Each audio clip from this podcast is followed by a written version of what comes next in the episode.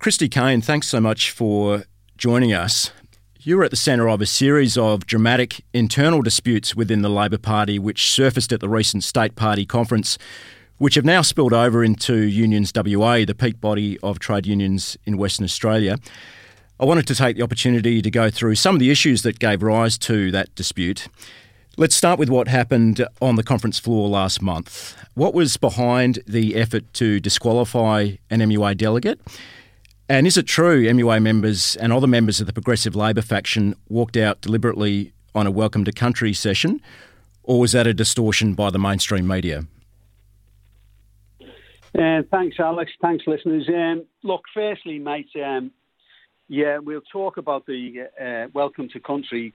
This union has a proud history um, in respect to our Indigenous affairs, and uh, welcome to country, we will never walk out on that uh, and we certainly didn't. Um, and you can see by footage that our members stayed uh, until Welcome to, to Country was finished. So, um, you know, there was a bit behind the internal dispute inside the ALP with uh, with um, them dis- disallowing one of an MUA um, uh, delegate. Uh, and they on the left, or the so-called left, knew that the night before.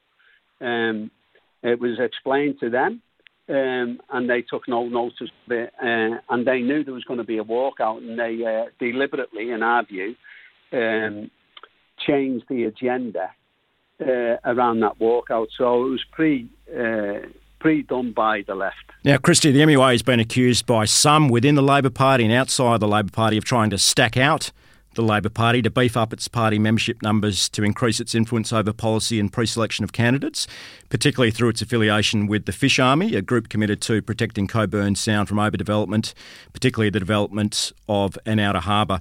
What do you say to those accusations, Christy? Has MUA acted legitimately in signing up members for the Labor Party? Well, I think that's every union's um, choice in respect to uh, signing people up into the Labor Party. We signed up into the Labor Party for a number of reasons. Um, and it, it, wasn't just to be in the Labor Party and do as we're told by the McGowan government. It was more to put a bit of balance uh, and for working class people to have a say inside the party. Um, um, but obviously, it isn't working out that way, and um, we have every right as a union. Let me tell you, um, we don't believe the Labor Party or the McGowan government has done absolutely anything for um, the maritime uh, union workers and, in fact, blue collar workers. Um, absolutely nothing. Uh, they lined up. Uh, we asked them to go and talk to Alcoa when you know over a, 120 seafarers lost their jobs. Um, we asked them to go and talk to BHP when over uh, 80 seafarers were uh, um, lost their jobs and stuck on the dole. Uh, and we've asked them to support us in a working port here in Fremantle, which I believe will be uh, a massive election issue uh, for anyone, any government that tries to move this port down uh, down south. Yeah, let's go on to the question of the port, uh, Christy, because last month the Westport Task Force released its shortlist of five options for the long term handling of freight transport. All five options recommended the construction of a new container port in Kwinana, and only two of the five options included an ongoing role for Fremantle Port. Why is the MUA opposed to the construction of an outer harbour in Kwinana? What will that mean for the employment of wharfies? Uh, because I know you've gone on the record as saying up to 8,000 jobs will be under threat. Yeah, not only wharfies jobs. Let's get it firstly right. We, we went and abided by the McGowan government in respect to Westport Task Force. They opened it up.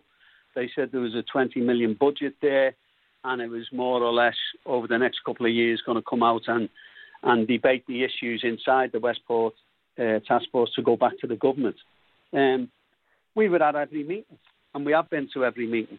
And I believe the Westport Task Force was uh, in agreement with the MUA around Fremantle. As soon as them recommendations and the five recommendations went to uh, cabinet or to the McGowan government, things changed.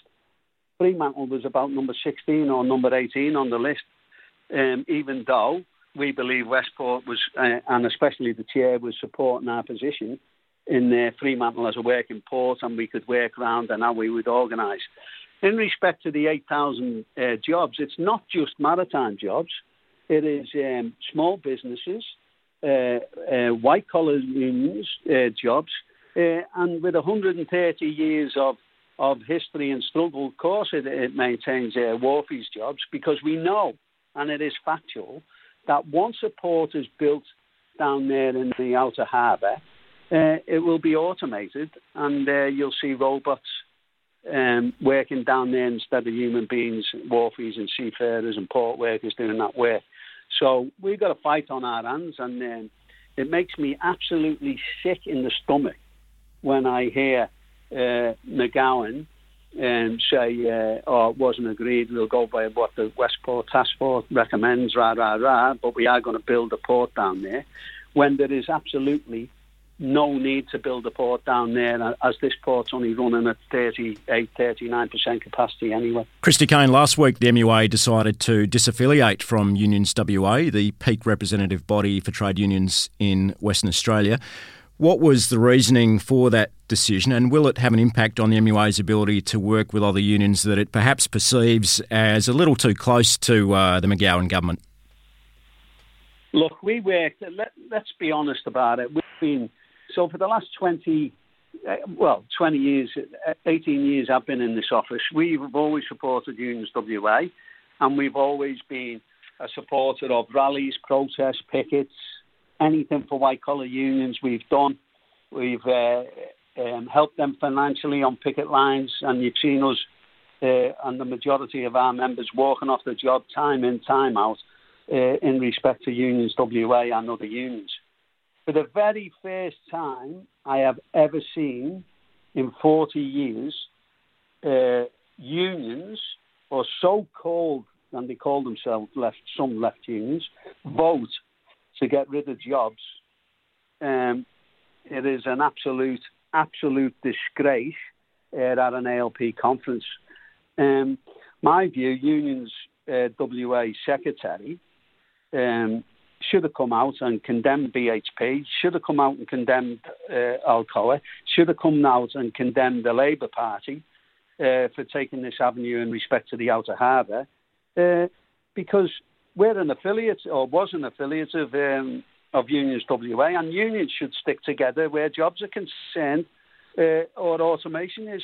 Um, so, to be to be blunt, um, there's some unions there that's uh, thought, oh, well, we're voting this way because the McGowan government's telling them to vote this way and they think it's going to be better for them. Speaking of unions sticking together and looking finally at the wider industrial relations landscape in Australia at the moment, the so called Ensuring Integrity Bill is before the federal parliament uh, currently or will be voted on soon. It will allow the Morrison government to deregister trade unions that it doesn't like, essentially, uh, using spurious means. And there's talk that some of the crossbenchers are going to support the bill.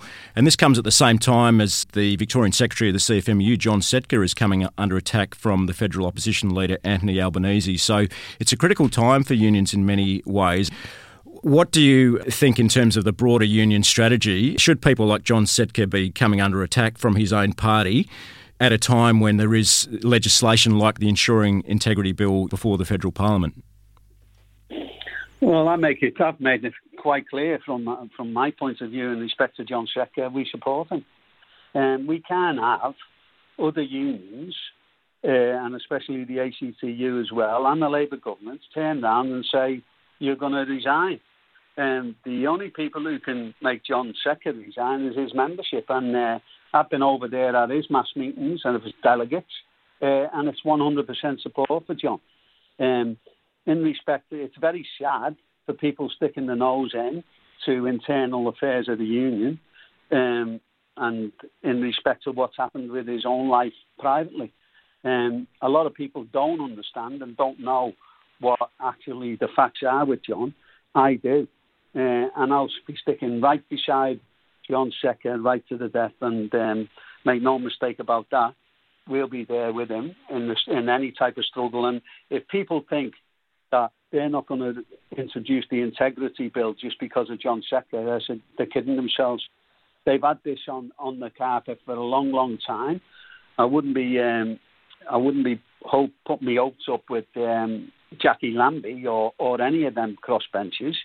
Um, the facts are the integrity bill is there. The Liberal governments are going to go and bring it in, and it's not about John Setka. Um, they're just using John, uh, very sadly, and his family. And I'll be sick and solid with John in respect all the way through that.